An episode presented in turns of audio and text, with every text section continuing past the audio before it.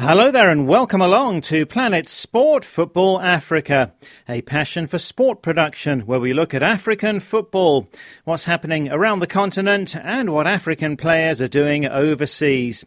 I'm Steve Vickers in Harare, Zimbabwe, joined by Solomon Ashoms in Abuja, Nigeria, and by Stuart Weir in the UK. And on this week's show, we find out about football in Tanzania. The country hasn't had much success, but there's a lot of money in their league these days, and there could be good times ahead. All these things, you know, what we are doing now is just to lay out the fundamentals of football development. Our hope, our hope is that God willing, 2026, Tanzania will qualify for the World Cup. We hear from the president of the Tanzania Football Federation and from one of the top clubs, Young Africans of Dar es Salaam.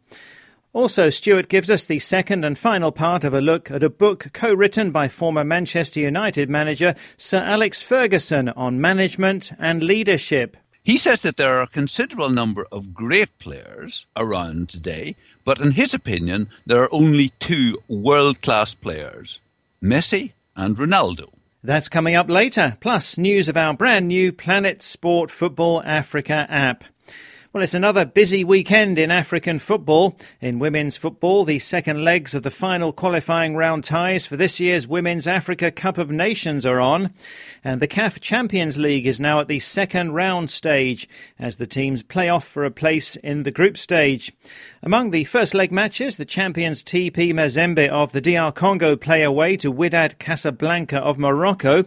Enyimba of Nigeria take on Tunisia's Etoile du Sahel. They're the reigning Confederation Cup champions. AS Vita Club of the DRC take on Sundowns of South Africa. El Merreikh of Sudan play the 2014 champions Entente Setif of Algeria, among some of the standout fixtures. We're asking for your predictions this week on who you think will be the Champions League winners. I'll give you the WhatsApp number later on as the tournament is really hotting up. Now, Tanzania haven't achieved much in African football, with just one appearance at the Africa Cup of Nations finals and teams playing just twice in the group stage of the Champions League. But there's plenty of money in the league in Tanzania. My colleague here in Zimbabwe, Howard Musonza, went to Dar es Salaam in Tanzania recently, and he found out that the football setup there is looking impressive and that some clubs have big funding and that the league is well sponsored. Howard spoke to the Tanzania Football Federation president Jamal Malinzi, and before talking about the development of the game in Tanzania, he first asked how he feels about the new FIFA president Gianni Infantino and the measures taken at the FIFA Congress where Infantino was elected in February, measures taken to clean up the game. Yeah, it's a big step forward as we understand. Uh, our Congress was uh, uh, preceded by uh, reforms we discussed the reforms and they were passed. And uh, we now have uh, team lim- term limits. We have uh, new procedures. We are no longer having a, an executive committee. We have got now a council, which will be the top body, the top organ of FIFA. We hope that these reforms are going to trickle down to the confederations as well as to member associations will come down later, even to our clubs and uh, other associations and our federation and our associations. With Gianni, we have no problem. We have got full confidence in our new president, Mr. Infantino. He's well experienced. He's a good lawyer, and uh, he has been with UEFA for a couple of years. And as you understand, UEFA has been very, very success, successful, especially financial wise, especially in organizing huge, huge tournaments. You can see improvements the way uh, UEFA tournament is organized, the way, the way uh, Champions League of, of, Europe is organized. So we hope that these experiences are going to, its effect going to trickle down now uh, at FIFA level. And we as Africans, we as Tanzanians, we are going to give Mr. Infantino full, full cooperation.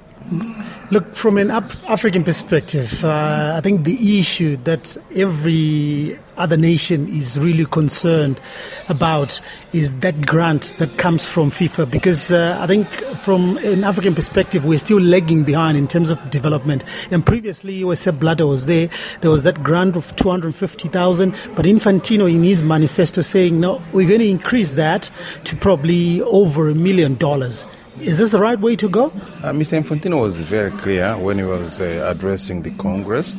Yeah, it was it was very categorical by saying that uh, FIFA money is members' money. So we have confidence in Mr. Infantino that uh, now he's our president. We'll be able to sit down with his finance people, with his economics people, with his marketing people, and see the best way to develop football. Because it's not, it's not just a matter of taking money, throwing it at somebody. No, there must be a clear plan that is about development, it's about women football, it's about youth football, it's about the infrastructure. So we hope, we hope that he'll be able now to come to come up with a very clear plan about this one million dollar. This is exactly how the money is going to be used and accountability. And I believe that with this kind of assistance from FIFA, football, especially in Africa, will go forward as well as in the Caribbean. Let's uh, turn to Tanzania uh, in, in general. Look, uh, you guys have made significant strides in terms of development of the game here. Uh, if you want to gauge yourselves in other African nations, where can you place yourselves? Numbers don't lie. We are 135 in the FIFA rankings, so I cannot come up here and tell you that uh, you know Tanzania we have advanced very much. Know what we are doing at the moment, we are establishing the basics for football development. We are working on under 13s now. We are working on under 15s now. We are working on under 17 now. We are preparing a team now for the under 17 qualifiers for Madagascar next year. Tanzania will be the host of uh, uh, AFCON under 17 in 2019. We are going to prepare a team because we like to qualify for the Olympics Tokyo 2020. All these things, you know, what we are doing now is just to lay out the fundamentals of football development. Our hope, our hope is that God willing, 2026, Tanzania will qualify for the World Cup.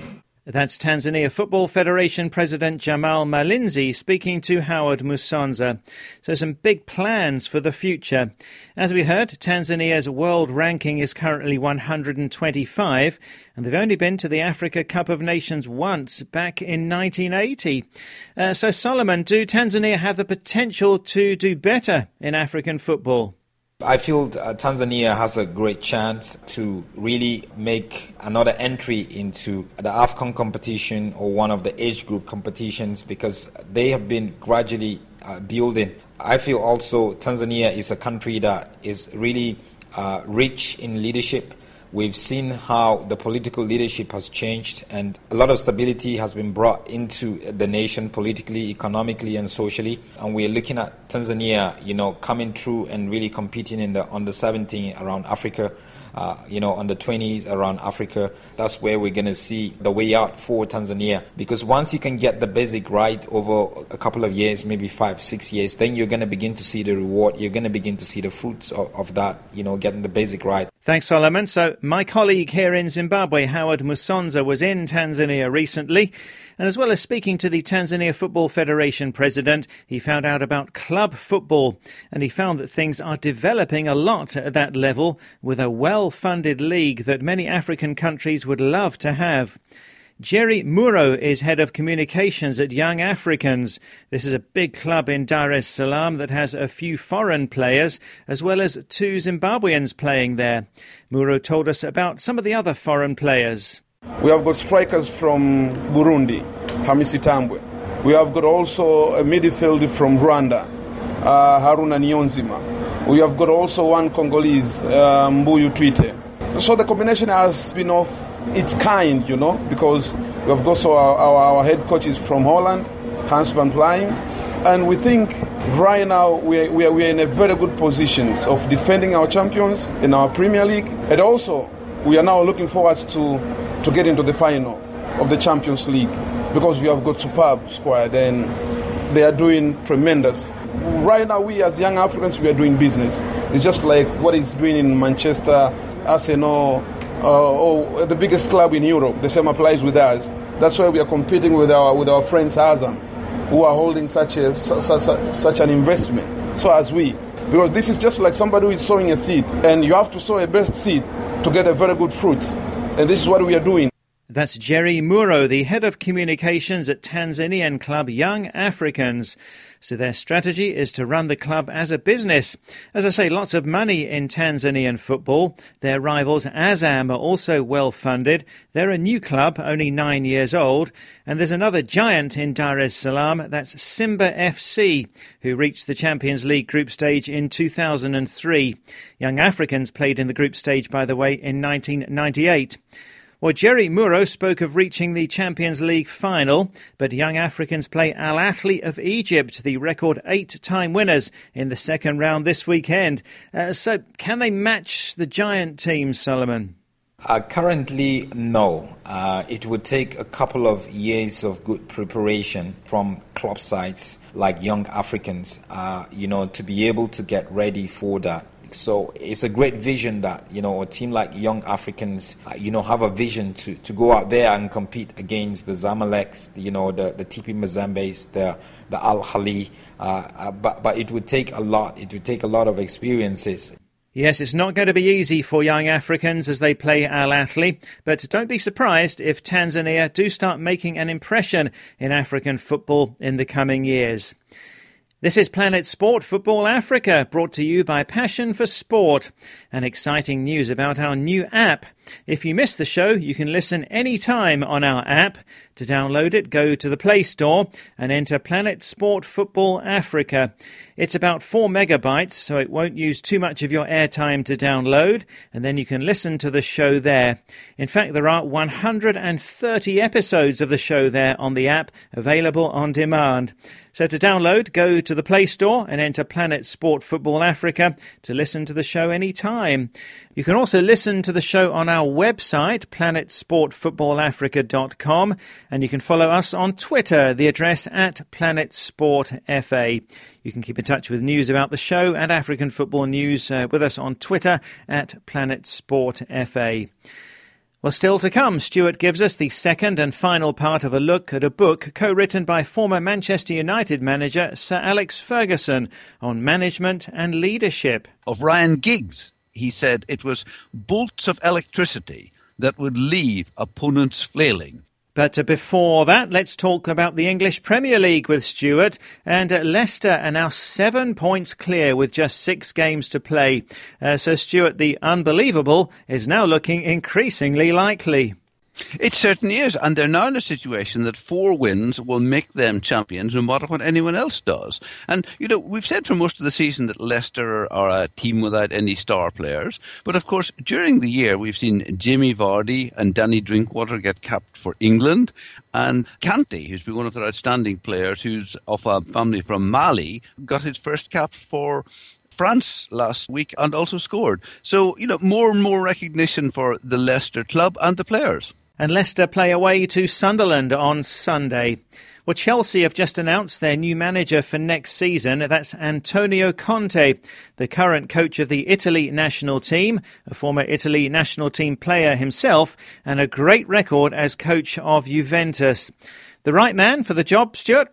Well, I always have certain reservations about these overseas managers, no matter how successful they've been. And, of course, uh, Conte has won Serie A with Juventus several times, but no experience of the Premier League, which is a bit different. And one thing which did amuse me, Steve, is that his contract apparently gives him an $8 million bonus if he wins the Champions League slight problem in the coming season as it doesn't look as if Chelsea will be in the Champions League because unless there are some freak results, they simply are not going to be in the, in the top four.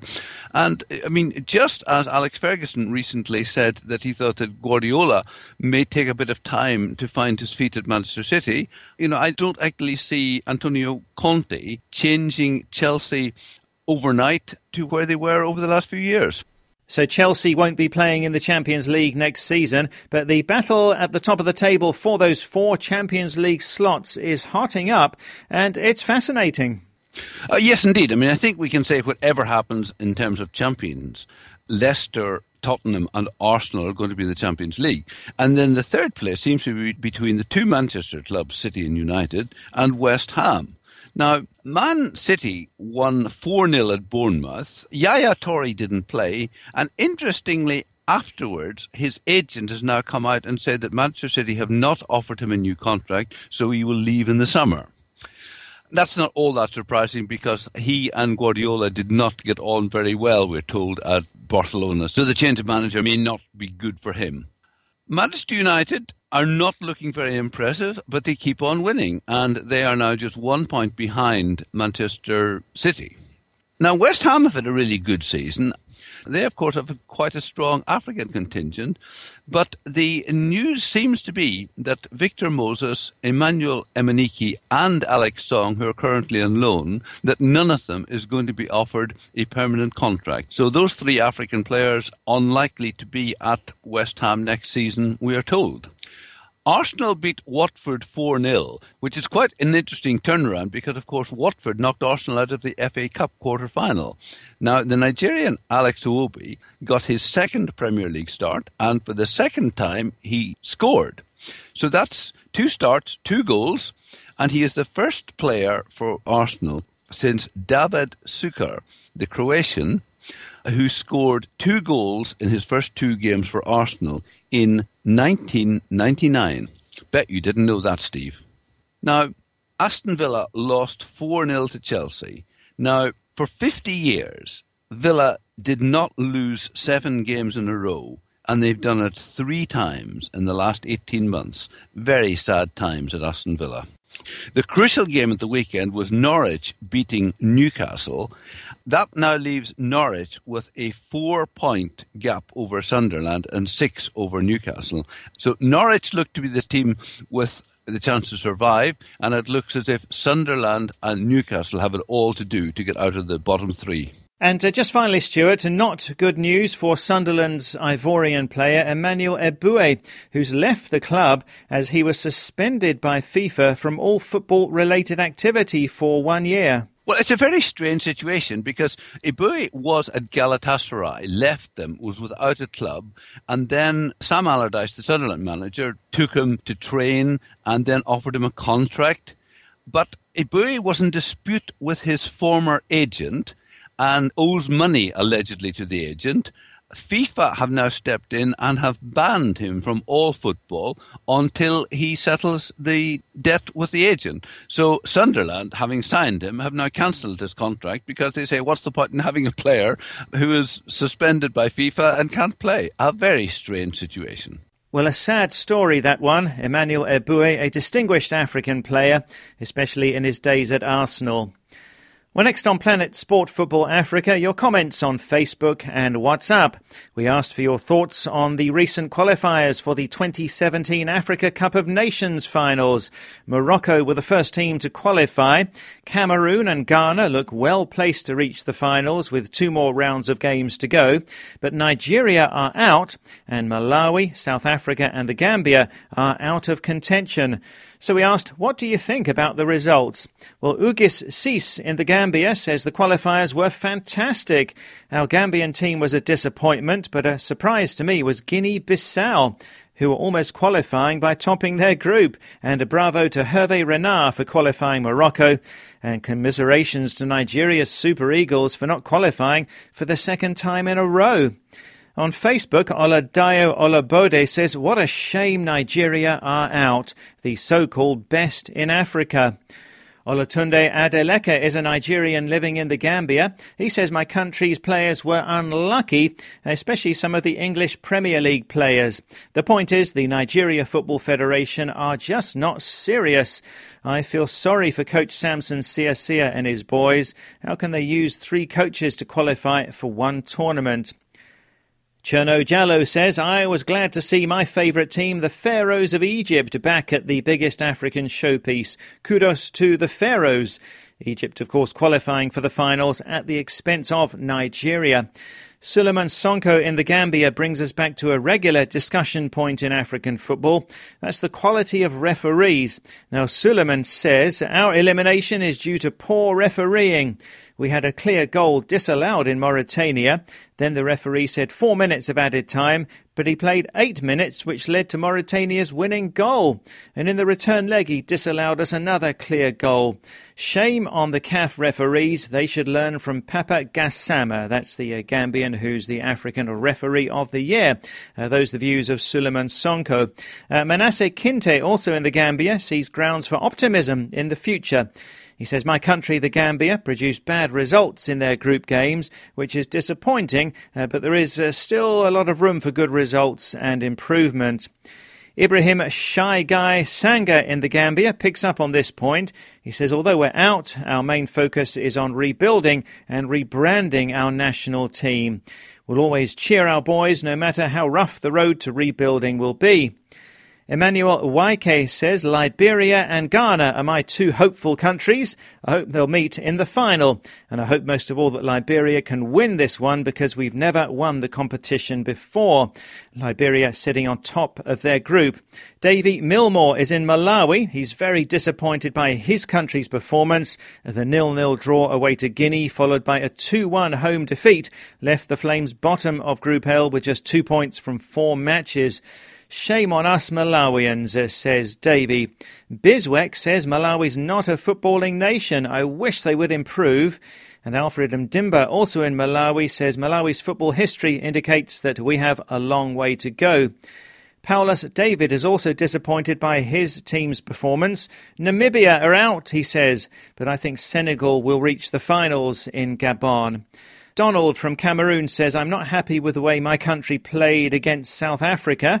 I think much needs to be done concerning the home base players because the stars from Europe have failed to prove themselves, uh, getting home and away draws with South Africa were Cameroon. Uh, Gemo is a Cameroonian living in South Korea. He says, I was surprised by some of the results, especially at one of Africa's footballing giants, Nigeria, not qualifying for the second straight time. This goes to show the competitiveness in the qualifiers, and I'm hoping for an entertaining 2017 Africa Cup of Nations. Absolutely. Uh, Jesse Rando from Sierra Leone says, I think the results generally are very good for African football, meaning every country can have a chance if they play better football. I think there are still more big teams to fall by the wayside. And finally, on to the English Premier League. And Modu Saine in the Gambia says, Hello, guys. A big win for Leicester against Southampton, but they were lucky because Southampton were denied two clear penalties. And Modu Saliu comments on the news that the Italian Antonio Conte will be Chelsea's coach next season. I think he's a great coach, says Modu, but I doubt if he'll last long enough to bring them any success given the competitiveness of the English Premier League. Thanks so much for all of those comments. Uh, always great to hear from you. Uh, this week, tell us uh, who do you think will win the CAF Champions League? The second round first leg matches take place this weekend. 16 teams fighting for the eight places in the group stage. Among them, the eight time champions Al Ahly of Egypt and the five time champions and the holders TP Mazembe of the DRC. So, who do you think will win the trophy this year? Send us a WhatsApp to plus four four seven nine double five two three two seven eight zero. That's plus four four seven nine double five two three two seven eight zero. Or go to our Facebook page, Planet Sport Football Africa, and tell us who you think will win the CAF Champions League this season. Okay, well, I've been looking forward to this. Uh, Stuart has the second and final part of a look at a book co written by former Manchester United manager Sir Alex Ferguson on management and leadership. Now, at the end of part one last week, Stuart told us that Ferguson says that he had four world class players over the years at Manchester United, but he left us in suspense. So let's find out more. Now, before I tell you the four names, let me explain what he believes a world class player to be. He says that there are a considerable number of great players around today, but in his opinion, there are only two world class players Messi and Ronaldo. He says that there are lots of players who can do world class things, but those are the only two who consistently reach that standard. Incidentally, he mentions four current players who impress him in world football, almost the second tier below Messi and Ronaldo. And those four are Thomas Müller, Bayern Munich and Germany, Alex Sanchez, Arsenal and Chile, Luis Suarez, Barcelona and Uruguay, and Neymar, Barcelona and Brazil. And now let me reveal that the four world class Manchester United players are Eric Cantona, Ryan Giggs, Ronaldo, and Paul Scholes. Ferguson says that Cantona was capable of doing things so astonishing that you sensed that he might have come from another world. Of Ryan Giggs, he said it was bolts of electricity that would leave opponents flailing and I suppose we can think about that goal when he ran from his own half in the FA Cup semi final to score against Arsenal. Ferguson said that Ronaldo would be capable of scoring a free kick even if he took it from behind the moon. Now, there's an accolade. Paul Scholes, says Ferguson, can carve open a defence with a short pass. And sometimes on the field, he would do little tricks as if you were entertaining at a Christmas party. While I was interested in seeing who his four top are, I was equally surprised at some who didn't make the cut.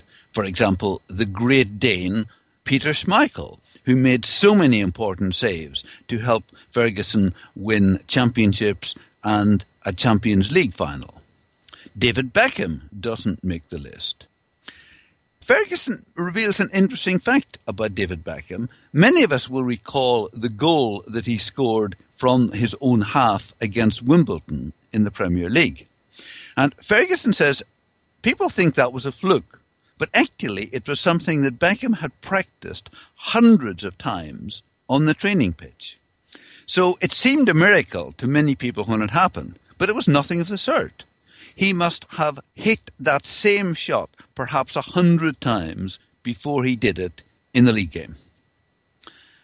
The three other players that Ferguson does mention who might get what you call honourable mentions are Roy Keane, Brian Robson, and Steve Bruce. All of them Ferguson's captains at one stage. He says that they were great players, but they earned their distinction more from their attitude, ambition, and leadership than from their actual skill and ability as players. An interesting way of putting it, I suppose. And the human side of Ferguson actually comes out when he refers to his decision to omit Brian Robson from the 1994 Cup final in what proved to be Robson's last season with Manchester United. In retrospect, Ferguson says, I should have kept him in the squad and perhaps put him on late in the game. I find this a really surprising admission of regret by Ferguson, perhaps bringing out a human side that one doesn't always expect from somebody who made the difficult decisions for the good of the club at all times. Remember Juan Sebastian Veron, who was a world class player with Argentina, but never quite made it at Manchester United. And Ferguson says of him, there are some people who just seem to be immune to discipline. Juan Sebastian Veron was like that. Try as I might, I simply couldn't fit him into our system. He was an amazing player with fantastic ability, but he was a wild card. If I played him in centre midfield, he would end up on the right wing. If I played him wide right, then he would go over to the left. He simply didn't have the necessary self discipline to be a team player, and so we had to sell him after two years because you cannot build a team on blithe free spirits. In a way, that sums up Alex Ferguson that he's looking for talent, he's looking for exceptional players, but everything had to be for the good of the team. And with all the success he had in 25 years, who can say he didn't get it right? Yes, what insights into the work of Sir Alex Ferguson. Thanks so much for that, Stuart. And that's it for this week's show. But on Facebook and WhatsApp, tell us who you think will win the CAF Champions League. Send us a WhatsApp to plus four four seven nine double five two three two seven eight zero. That's plus four four seven nine double five two three two seven eight zero. We'll go to our Facebook page, Planet Sport Football Africa. Who's going to win this year's CAF Champions League? Don't forget you can download our app and listen to the show anytime. To download, just go to Play Store and enter Planet Sport Football Africa. You can follow us on Twitter at Planet Sport FA, and our website is planetsportfootballafrica.com. From me, Steve Vickers in Harare, from Solomon Ashoms in Nigeria, and Stuart Weir in the UK, thanks a lot for listening. And Planet Sport Football Africa is a passion for sport production.